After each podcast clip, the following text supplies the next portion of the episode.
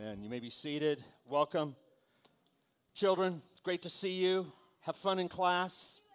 Okay, that's great. Be nice to your teachers. Really thankful for all of our children's ministry teachers that work, serve week in and work eh, week out. And, and I, I will tell you, in fact, we have a lunch today for our children's ministry servants, and I'm just so encouraged I think we have like 55 servants that are going to be going to that lunch, and uh, just so thankful for all that really make a big difference in our ministry. I'm just, okay, I'm going to go off for a minute, but I'm just reminded of Mark chapter 2. And in Mark chapter 2, Jesus was in Capernaum, and the house was surrounded with people, and these four men brought their friend to Jesus, but they couldn't get in. If you remember, they went up on the roof and they tear away the roof, and then they lowered him down with four different ropes if you remember, Jesus looked up, he saw their faith, and he says, You've been healed. And the fact is, those four men up on the roof weren't even in the room. But it was because of their faith and their service that their friend got saved. And so when we have people working in our children's ministry, serving in our children's ministry like they do, so selflessly, they're holding the rope so other people in here can hear the gospel. So we're very thankful for that. Thankful for all of you that serve in our uh, children's ministry. All right, I'm going to ask you to take your Bibles, if you would, and find your way to 1 Peter chapter 1. 1 Peter chapter 1. Peter is towards the end of the New Testament. If you get to 1st, 2nd, 3rd John, you've gone too far. If you get to Hebrews, you've not gone far enough. And we are going to look into 1 Peter as we continue in this series, looking up when life is down.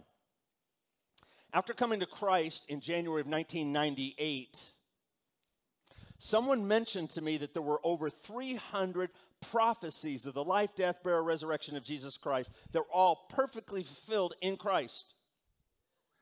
I was blown away by that. That was an amazing thing to think that in the Old Testament, the writings prior to Christ, the 39 books of the Old Testament, over 300 prophecies that all pointed to Jesus. In fact, I learned that the Bible was all about Jesus from beginning to end. I could do a quick overview of the Bible if you would. Genesis chapter 1 and 2, you see God creates the heaven and the earth. It's the creation account. Genesis chapter, uh, so let me just go back to Genesis 1 and 2. You have this perfect relationship between God and man in the garden everything was very good. And then in chapter 3 enters Satan, and you see the fall of man, where man went against what God had commanded them to do, subverted the word of God, and man fell, thus causing him to be separated from God. The rest of the Bible is all about God redeeming man back to himself this break in relationship that was from the beginning had been broken. And there was nothing we could do in our, of our own selves to repair that chasm. But God sent Jesus into this world to redeem all things back together. So you just have these, these various movements in the Bible creation, the fall, redemption, and ultimately, we see in Revelation how God restores all things. But there's 300 prophecies in the Old Testament that speak of a coming Messiah. In fact, shortly after we got saved, we, we start out in the NIV, both Pam and I, in the New International Version, and then somebody encouraged us to get at the time a Nelson Study Bible, which we did, which was the New King James. And in that Nelson Study Bible, I'll never forget because somebody taught me how to read the cross references. So if you read a, an Old Testament passage, there might be a New Testament cross reference or even an Old Testament cross reference. But in the Nelson Study Bible, it had down by the uh, uh, the cross reference, it had a little open star if it was in the Old Testament, and it was of a prophecy to come of Jesus. But then you go to that corresponding um, uh, reference in the New Testament, and that star would be filled in. Example Isaiah 7:14 says that he would be born of a virgin. This, this Messiah would be born of a virgin. There would be a little uh, star, and it would point you to Matthew cha- or Luke chapter 1. And you would go there and you would see the cross reference, and the star would be filled in. I started studying those because growing up Jewish, it was like, okay, if the Jews had been given all of these prophecies, how could they miss the Messiah when he came? Everything pointed to Jesus. Now, the more I read, the more I was blown away, the more I understood, the more excited I got about my salvation. It was like this huge jigsaw puzzle that you have without the box, and you start putting it all together, and as you put more pieces in, it makes more sense. Problem so often is when we read the Bible, we read it maybe for information or maybe a religious pursuit, or maybe we can find some moral truths that help us live our lives a little bit better. But the fact is, the Bible points to Jesus and the plan of redemption that God had laid out for us, and the fact that by, by having this relationship with Jesus, we have assurance of eternal life. See, the scriptures have one purpose to point to Jesus to testify to Jesus that he is the Messiah, that he is the one that can save us from the penalty of our sins. Jesus is our great salvation. In fact, Jesus says this in John chapter 5. He, he's talking to the religious leaders, and he says this in John chapter 5. He says, You search the scriptures because you think that in them you have eternal life. Like you're reading them and you think, okay, just knowing these words will give me eternal life. But he says, and it is they that bear witness about me, yet you refuse to come to me that you may have life. These were the religious leaders. They were off on the wrong track. See, Peter understood this, and he knew that if those who were struggling in trials and persecutions would truly understand, truly comprehend the fact that Jesus is the Christ, that he is the Messiah, they understood the greatness of their salvation, they would be encouraged. Which leads to my big idea, and that is this understanding the greatness and glory of your salvation should profoundly, deeply, greatly encourage you. Again, remember, Peter is writing to those that are suffering. And he wants to remind them why they should be encouraged. He's writing this letter as a note to help them to look up when life is down. Look at verse 10, chapter 1. Concerning this salvation, and we're going to go back to that. We're going to go back to all of this, actually. Concerning this salvation, the prophets who prophesied about the grace that was to be yours searched and inquired carefully inquiring what person or time the Spirit of Christ in them was indicating when he predicted the sufferings of Christ and the subsequent glories. It was revealed to them that they were serving not themselves, but you. In the things that have now been announced to you through those who preach the good news to you by the Holy Spirit sent from heaven, things into which angels long to look. So, what Peter is doing here is he, he's recounting really four facts about their salvation, something he wants them to know. Again, he's writing to those that have been dispersed throughout Asia Minor, modern day Turkey, and he wants them to know four things about their, four facts about their salvation. First of all, it was foretold by the prophets. Their salvation, your salvation, was foretold by the prophets. Look again at verse, well, actually, the whole theme of Peter's introduction is about salvation. In fact, in verses 1 and 2, he says this. He, he, he talks about that, he speaks to the elect exiles, the, the election that has been foretold, or that is according to the foreknowledge of God. In, cha- in verse 3, he, he talks about the fact that we've been, ca- we've been caused to be born again to a living hope. It is God who's caused us to be born again to a living hope. In verse 4 and 5, he speaks about our inheritance as a result of our salvation that is being kept in heaven for us. For us.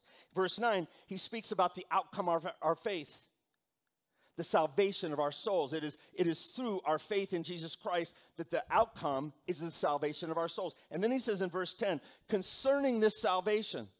So it's like all this has been a buildup to understand the value, the importance, the, the greatness, the glory of our salvation. So the question becomes what is salvation? So glad you asked.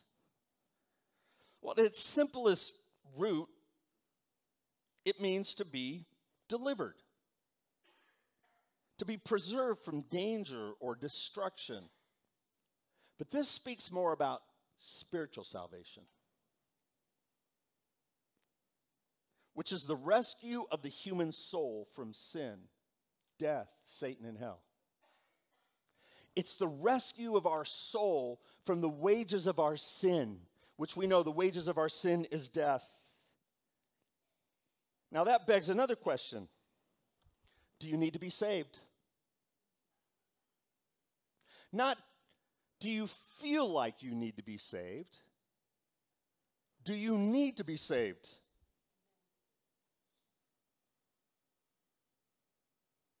Prior to 1998, if you would have asked me, Bill, do you think you need to be saved? And I would have looked at you and said, Saved from what? No, I'm fine. Leave me alone. But it would be kind of like you go on a raft trip on a river, laying back, enjoying the beautiful weather, the canyon walls on either side of you. You've got your earbuds in, you're listening to some wonderful music. And unbeknownst to you, the current is starting to move faster, and you have no clue that around the corner is a 300 foot fall. Now, you don't think you need to be saved, but do you need to be saved? See, the reality is we all need salvation. We all need eternal salvation because, because our sin has separated us from God. Our sin has put us under God's wrath. And just because you feel okay doesn't mean that you are.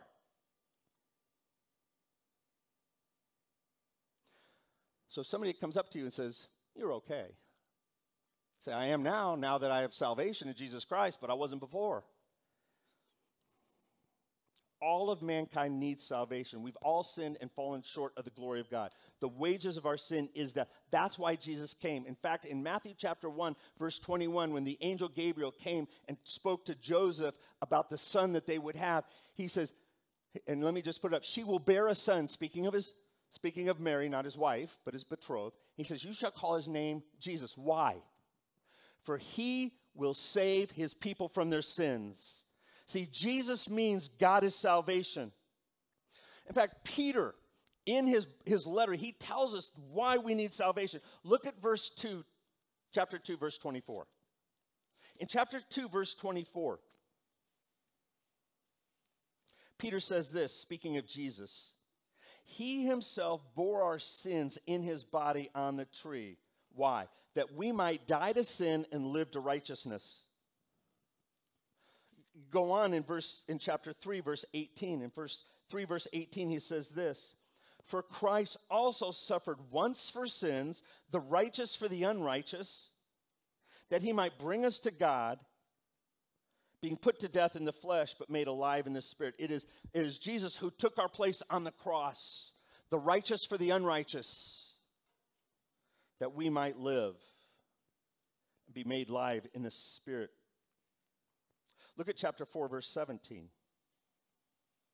He says, For it is time for, for judgment to begin at the household of God. And it begins, if it begins with us, what will be the outcome for those who do not obey the gospel or do not, who do not embrace the gospel of God? And then we see in verse uh, chapter 5, verse 8, where Peter says, Be sober minded, be watchful.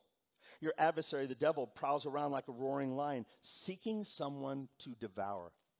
You may not feel like you need to be saved, but everyone needs salvation. So, concerning this salvation, verse 10, the prophets foretold it.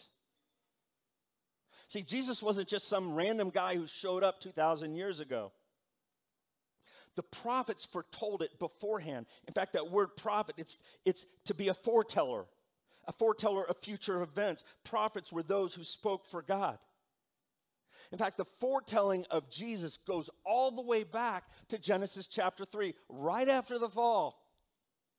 God gives them a glimmer of hope where he speaks of the seed of the woman. And if you know anything about biology, or physiology, you know that the woman doesn't have a seed, but it speaks of the seed of the woman looking all the way forward to Mary, who would be with child because of the Holy Spirit. The prophets were men and sometimes women in the Old Testament. God chose to be a spokesman on the earth. And they really just had two jobs to proclaim God's word and to foretell future events. So, what did they foretell? Look again at verse 10. He says, Concerning this salvation, the prophets who prophesied about the grace that was to be yours. He's saying, The prophets, they spoke about, they, they foretold about the grace that was to be yours. You could be sitting here. You don't have to be those that have been scattered throughout Asia Minor, but for those that have received salvation, they foretold about the grace that we would be ours. What is grace? Grace is receiving what we don't deserve. What do we not deserve? We do not deserve eternal life, but it's because of God's grace and his mercy. Mercy is not receiving what we deserve, death. Grace is receiving what we don't deserve, life. They foretold about the grace that would be yours. Peter is looking back and he's speaking about what they were talking about, what, what the prophets were foretelling. And he's, remember, he's trying to encourage these people. Prophets spoke of the coming Messiah. Now, of the 31,124 verses in the Bible, you can check me, you can count them. 8,352 are all about biblical prophecy. 27% of the Bible is prophetic. All of the prophecies in Scripture, except for the second coming of Christ, have been fulfilled. That's mind blowing. Think about it. 300 of those prophecies speak about a coming Messiah, all perfectly fulfilled in Jesus Christ. Now, there was a mathematician who said that just to be able to fulfill eight of those would be 1 in 10 to the 17th power. What is 1 in 10 to the 17th power? It's 1 in 10 with 17 more zeros added on the end. Okay, what does that mean for us that are not really mathematicians? Well, let me, he, he, he, um, this mathematician, what he did was he used an illustration. He said, it would be like taking silver dollars and spreading them two feet deep over all of Texas. Why do you think people are moving to Texas right now? Actually, that didn't happen. But two feet deep and taking one silver dollar, taking a red marker pen and marking it with an X and putting it somewhere in that sea of silver dollars and then putting a blindfold on somebody and having them walk around, whether it be in the panhandle or, or down in the Houston area or it would be somewhere in the hill country, and they reach down and they pick up one silver dollar, it's the one that's marked with an X. That would be 1 in 10 to the 17th power. Jesus, that's eight fulfillments. Jesus fulfilled 300. See, Peter's trying to get them to understand the value of their salvation, why they should be so encouraged about their salvation. The fact is, God wrote us a book, 66 chapters, written by more than 40 different authors over 1,500 years on three different continents, all of it pointing to Jesus, all perfectly fulfilled uh, in the life of Jesus. In fact, I had this in my notes. I wish I had it noted where it came from. But it says, Prophets are like archers who shoot arrows of truth up into the air. I mean, they just, boom, let it go. Arrows of truth. Archers like Moses, Isaiah, David, Daniel, Ezekiel, Hosea, um, Malachi, Zechariah. And then all of a sudden, they all come down right at the foot of the manger. As Galatians 4 4 says, in the fullness of time, God sent forth his son, born of a woman, born under the law, to redeem those who were under the law, so that we might receive adoption as sons. we understand God's plan of redemption, there should be such a profound encouragement knowing that God made a way for us to have eternal life. Embracing that truth to change who we are. Notice what it says in verse 10. Concerning this salvation, the prophets who prophesied about the grace that was to be yours, they searched and inquired carefully. Both those words, search and inquire, are in the intensive. I mean, they didn't just like look around. You ever lose something in a couch? Like pulling it apart to find it? Like, it's just a pen, Bill. But, but like, but, the, but that's what the prophets did. They searched their own scriptures. They searched other scriptures. They searched things that they were, they were writing.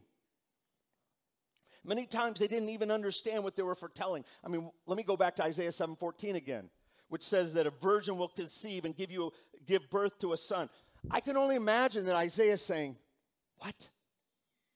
Lord, what does that even mean?" And then he's maybe thinking, "Did I just have bad falafel last night? I don't know." But God would through the power of the Spirit would give them words to write. They inquired. Look at verse 11. Actually, I'll go back in verse 10. It says, they, they searched and inquired carefully, inquiring what person or time the Spirit of Christ in them was indicating when he predicted the sufferings of Christ and the subsequent glories. They wanted to know the person, the time. It was a mystery as to the who, the when, the why, the how regarding the Messiah to come prophets and biblical scholars, they would comb the scriptures trying to understand the grace that was to be yours, to be ours. Peter's writing this to those that are, that are struggling. He wants them to understand this. The fact is, this grace that was to be ours for those that received Jesus as Lord and Savior, that, that now get to be recipients of this incredible grace. But what had to be confusing is that they knew that this Messiah would have to suffer and then he would have subsequent glories, that he would be both a suffering servant and a conquering king. You see that in verse 11, indicating when he predicted the suffering of Christ, the king to come, and his subsequent glories. Now, notice there's an order there. And I think order, as I've said many times, order in the Bible is very important. First, he would have to suffer. Isaiah 52 and 53 tells us about the suffering servant. Jesus would have to suffer. He would have to go to the cross first. But then his subsequent glories were his resurrection, his ascension, his, his, his, his making intervention, uh, intercession for us at the right hand of the Father, and then his soon coming. They searched, they inquired, they wanted to know. Now, Jesus referred to all of this in one of the greatest Bible studies ever known to man. And that was in Luke chapter 24. Look what Luke chapter 24 says. This was after Jesus has been resurrected. He's now been talking to these two men on the road to Emmaus. They don't recognize him. And then all of a sudden he reveals himself to them. And it says, And he said to them, O foolish ones and slow of heart to believe all that the prophets have spoken. Again, these are Jesus' words. I mean, how could you reject all that Jesus has, uh, all that the prophets have spoken? Was it not necessary that the Christ should suffer these things and enter into his glory? And beginning with Moses and all the prophets, he interpreted to them in all of the scriptures the things concerning himself. That's why I, I would never give out just a New Testament to somebody. Because the Old Testament has so much truth about the coming Messiah, it brings it all together. So, first of all, your salvation was foretold by the prophets. Secondly, it was indicated by the Holy Spirit. So, how did the prophets know what to write? Good question. Verse 11 tells us inquiring what person or time the Spirit of Christ in them was indicating when he predicted the sufferings of Christ. So we know that the prophets had the Holy Spirit in them. Now, when we receive Jesus as Lord and Savior on this side of the resurrection, we are indwelt with the Holy Spirit. We are sealed until the day of redemption, Ephesians chapter 1 tells us. We have all the Holy Spirit we're ever going to need. We just need to walk in the Spirit. But in the Old Testament, the Spirit would come and go. In fact, just look at what happened to Saul. Read about Saul, and you see that. The fact is, God wrote a book, but it was the Spirit of the Lord in these prophets. It was the Holy Spirit speaking through men. It was the Spirit of God that was indicating when the Messiah would come and when he would suffer. I'm going to have you just turn to your right a couple pages to Second Timothy chapter, excuse me, first, excuse me, Second Peter chapter 1. 2 Peter chapter 1. 1 Peter, 2 Peter. Look at verse 19. Peter's saying this. And we have the prophetic word more fully confirmed, verse 19, to which you would do well to pay attention, as to the lamp, shi- as to uh, a lamp shining in a dark place. It's like if there's a lamp shining in the dark place, you better pay attention to it. Until the day dawns and morning star rises in your hearts, knowing this, first of all, that no prophecy of Scripture comes comes from someone's own interpretation. So, like these prophets were just like, hey, I think I'm going to just make up a story about a Messiah to come. This was the Holy Spirit, these were the oracles of God. Verse 21 For no prophecy was ever produced by the will of man, but God's but but men spoke from God as they were carried along by the Holy Spirit. It's like a kite. You throw a kite up in the air on a windy day, and it's the wind that takes it. That's what these prophets were like. They had the, the Spirit of God, the wind of God, the, the pneuma of God in them, carrying them along. In fact, it is that's why we call God's word authoritative. It's authoritative. But not only is it authoritative, is it in, it is inerrant. It is without error. Look at 2 Timothy 3, 16 and 17. Paul says to Timothy, all scripture is breathed out by God. Now, it doesn't say that, it doesn't say scripture breathed out by God is profitable. It says all scripture. All scripture is breathed out by God. That word breathed out, it's pneuma, it's the Holy Spirit. It's breathed out by God. All scripture. This whole book is breathed out by God. That's why I say God wrote a book. And it's profitable for, for teaching, for reproof, for correction, for training in righteousness, that the man of God may be complete, thoroughly equipped for every good work. What is that saying? That is saying not only is it authoritative, but it is sufficient. It is sufficient for all areas of life. That's why 2 Peter 1 3 says, His divine power has given us all things for life and godliness. Notice this all scripture is breathed out by God, and it's profitable for teaching, knowing what's right, for, for reproof, knowing what's not right, for correction, knowing how to get right, for training in righteousness, knowing how to stay right. That's why we live by this book. We spend time in this book so we know it, we can live it, that the man of God may be complete, equipped for every good work. That's why we are a, a Bible church. We understand the importance of God's Word. It's authoritative, it's sufficient, it's inerrant. Here's the point God breathed into men his word, and it indicated a great salvation that was to come. That should humble us, that should encourage us.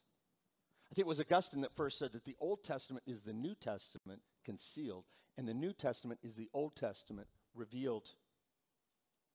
The Old Testament, the New Testament together, it shows us the greatness of our salvation, just not some random act. And that's why it's so important that we take advantage of this Bible that we have. So, what should we do with the gift of God's Word? Let me give you five things. First of all, we should read it. I mean, that sounds basic.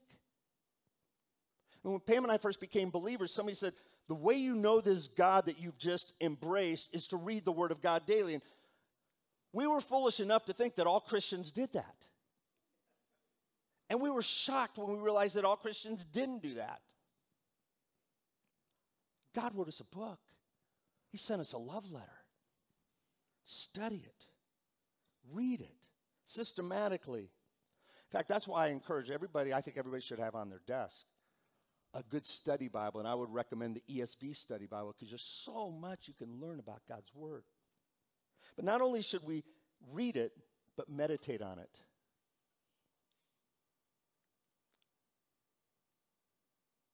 These words should be on your heart. These words should be on our heart. In fact, I know that uh, um, Psalm 2 says, But his delight is the law of the Lord, and on it he meditates day and night. Joshua, after just taking over, taking the nation into the promised land, he was told by the Lord, He says, This book of the law shall not depart from your mouth, but you shall meditate on it day and night, that you may be careful to do according to all that is written in it. For then you will make your way prosperous, prosperous and then you will have good success. Read it, meditate on it. I, like to use the, the, the imagery of marinating in it so it gets deep down inside of you. Third, memorize it. Memorize it. Psalm 119.11 says, says, Your word I've hidden my heart that I might not sin against you. One of the greatest disciplines we can engage in is memorizing God's word. In fact, that's why every time we meet as a small group, we have a new memory verse. Because we are hiding God's word in our heart. Fourth, live it. Read it, meditate on it, memorize it, live it. This is God's manual for life, whether it be marriage, for child training, for, for relationships, for finance, for businesses, for business, for your relationship with God. And the fact is, there's really only two things we can do with God's Word. We can either live underneath it or we live over it. Like we impose our thinking on God's Word versus letting God impose His ways upon us.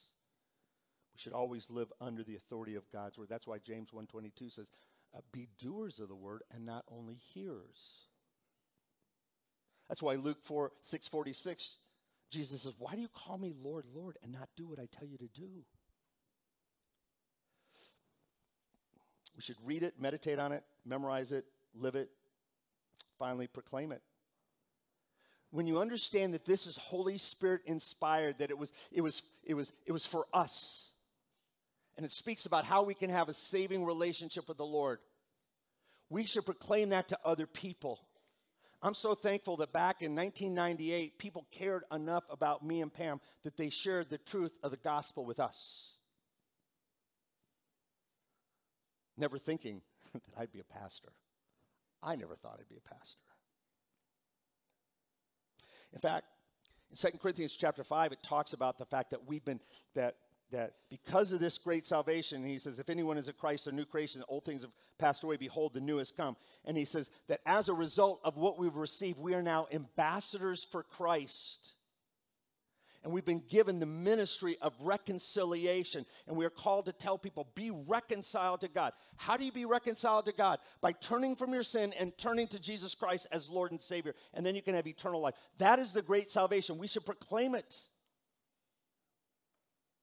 We should proclaim this salvation that was foretold by the prophets, that was indicated by the Spirit. Third, and it was tested to by the apostles. It was testified to by the apostles. What the prophets foretold came true in Jesus. Who are the apostles? They were chosen by God to walk with Jesus, to witness to his life, his death, his suffering, his resurrection and ultimately to preach the message that the prophets had foretold. That's why Jesus said to his disciples after he'd been res- resurrected, before he ascended into heaven, he says this in Acts chapter 1, verse 8. He says, But you will receive power when the Holy Spirit has come upon you. And that would happen just a few days later in Pentecost and you will be my witnesses. Now, Peter was there when that happened. You will be my witnesses in Jerusalem and all Judea and Samaria and to the end of the earth. So it was these 12 that would be the apostles that would testify to the truth of Jesus Christ. Jesus knew that these men, these 11 that were, or 12 that were with him, would go out and proclaim the truth of the gospel to mankind. And it is, and, and we are the recipients of that. The, the prophets foretold it, the Holy Spirit had indicated it, and now the, the, the apostles testified to it. The fact is, if you look at verse 12, it's an amazing passage. It was revealed to them, the apostles, those who were preaching, it was revealed to them that they were serving not themselves, but you. They were serving you in the things that have now been announced to you through those who preach the good news to you by the Holy Spirit sent from heaven, things into which angels long to look. The prophets looked beyond their time on earth to those who would one day hear the truth, see the truth, and then proclaim the truth. That must have been an awesome realization for the prophets, for the apostles, knowing that they would take who Jesus was and how he lived and what he taught and why he died and why he was raised and how he would send that throughout all the world. And as a result, people would be saved. That must have been an amazing thing to think that we get to be a part of that.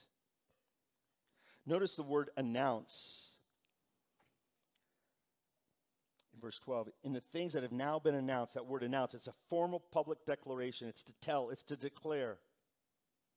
So here's kind of how it works the message that the prophets foretold, that the Spirit indicated, was testified to by the apostles, and many heard the, mes- the message that was announced. Then they believed and received the good news, and they declared it to others until the message got to you. And then you embrace the truth of salvation in Jesus Christ. So the question is does it stop with you or does it move on? Do you share it with others? The fact is, this is the great salvation. Peter wants these people that are suffering to know that their salvation is a reason to rejoice.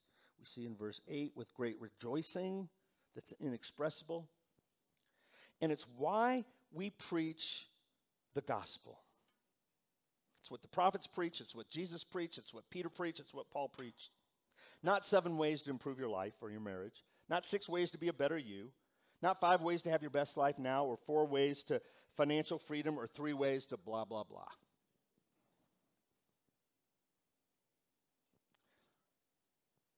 Second Peter 4 2, 2 Timothy 4 2 says, preach the word in season and out of season. In fact, Romans chapter 1, verse 16, Paul says this For I am not ashamed of the gospel, the good news.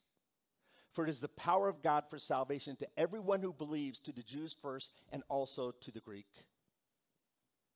The gospel is for all mankind. Now, when people in the New Testament got saved, what was the first thing they did? Not trick question. They got baptized. They got baptized. It was always the first step of, of obedience. In fact, Jesus says, if you confess me before men or if you acknowledge me before men i will acknowledge you before the father but if you if you if you deny me before men i will deny you before the father and they would do that by being baptized in fact when peter full of the holy spirit preached at Pentecost, it says 3,000 people got saved. 3,000 people were baptized. I mean, talk about a lot of t shirts they'd have to give away. We give away t shirts when we get baptized. So let me ask you a question Have you been baptized on the right side of your salvation? What does that mean? Since receiving Christ as Lord and Savior, have you been baptized? The Bible is very clear. You, you see it described over and over and over again in the New Testament. People would receive Christ, they would get baptized. In fact, even in Acts chapter 8, the Ethiopian eunuch, as, as Philip is, is, is reading with him from Isaiah, he finally says, What's to prevent me from being baptized? And Philip says, Nothing. And they see water, and he goes down into the water and comes up out of it. Have you been baptized? Have you been baptized on the right side of your salvation? In the manner that Jesus was baptized in the New Testament by full water, water immersion. Now, this is where sometimes excuses come in. And I know this is a little bit of an excursus, but there's a reason. Some of, some of, the, some of, the, some of the different excuses, like, I, I want to wait till my parents come here, which might be never. Or I, I just don't know. I think I need to know more about the Bible. I mean, can you imagine that happening at Pentecost with Peter? It's like, okay, like, this is all. We're just declaring when we get baptized, we're, we're going into the water to, re, to signify our, our, our, our old life is being buried with Christ, and now we're being raised to walk in newness of life. It's a declaration of what God has done in our lives. The fact is, you never see people making excuses in Scripture. They get saved, they get baptized. They get saved, they get baptized. Pam and I have been believers, I don't know, four or five years. I was on staff now at Prestonwood. I was the minister of spiritual development, which meant I was over all the groups, which meant I had a lot of um, administrative stuff to do, which wasn't a lot of fun. But um, uh, I had about 35 um, ministers in my division, which is a big church. And one of them is a guy named Jarrett. And his wife, Debbie, Pam was meeting with. And he had gone to seminary, got his Master of Divinity, bright guy. In fact, he's pastor of a great church in Houston now, Champion Forest. But Pam was talking to her, her name's Debbie, and she finally admitted she'd never been baptized. Grew up in a church, married a pastor, never been baptized. But now she was kind of fearful because, like, what would people think? Pam says, people would be excited. She, she went and talked to her husband about it. He said, absolutely. He went and talked to our pastor, Jack Graham, about it. Jack Graham goes, absolutely. I'm telling you, that was an amazing celebration. She'd been, she'd been a believer for years. She got baptized. The fact is, it's our opportunity to declare what Christ has done for us, this great salvation that I've embraced. So let me ask you again Have you been saved? Most important question. And secondly, have you been baptized? By the way, we're baptizing here on February 6th, just in case you were wondering. If you want to be baptized, take your little connect cards and let us know. Shameless plug. Your salvation was foretold by the prophets, it was indicated by the Spirit, it was testified to by the disciples, by the apostles, and finally, it was longed for by the angels. Okay, this is a really cool section of Scripture. Look again at verse 12. It was revealed to them that they were serving not themselves, but you in the things that have now been announced to you through those who preach the good news to you by the Holy Spirit sent from heaven, things in which angels long to look. There is no definitive article, there's no definite article there. It's not just speaking about specific angels, but angels. It's like they've been looking on this whole process of regeneration, of restoration. They've been longing to see God's unfolding plan of redemption. Awesome. They've been longing. That word longing, it's epithumeo. It's a very strong desire. It's, it's a word that's used for lust. It refers to a positive desire, desire. and to look, not, not just like glance. But it's the same word that's used in John chapter 20, verse 5, where, where Peter stoops down and looks into the tomb. They've been longing to look. There's this intense interest. These angels are sitting outside the drama of sin and redemption, yet they have front row seats. It's like they're looking over the balcony to see how this great salvation would unfold.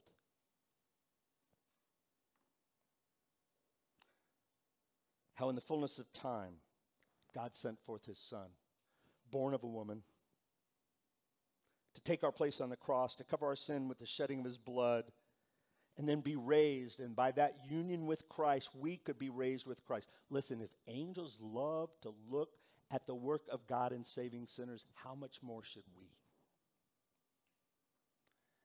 Lord, help us to never take for granted what you've done for us. See, that's what Peter is trying to get those who are suffering, those who are going to, through trials, to understand. Listen, you have a great salvation. Embrace that. Celebrate that. In fact, look what, look what Luke chapter 15, verse 10 says. Just so I tell you, there is joy before the angels of God over one sinner who repents. I mean, they're cheering. As like every time somebody gets saved, like they're, they're rejoicing. Because they're seeing once again God's amazing plan of, of restoration back to Himself being take, taking place.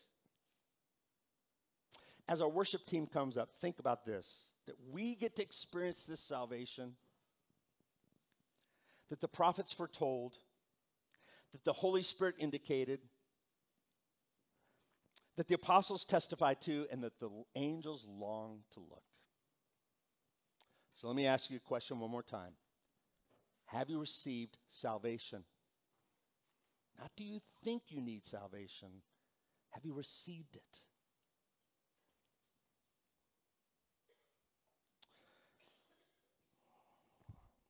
The Bible says if we confess our sins, if we confess with our mouths that Jesus is Lord and believe in our hearts that God raised him from the dead, will we be saved?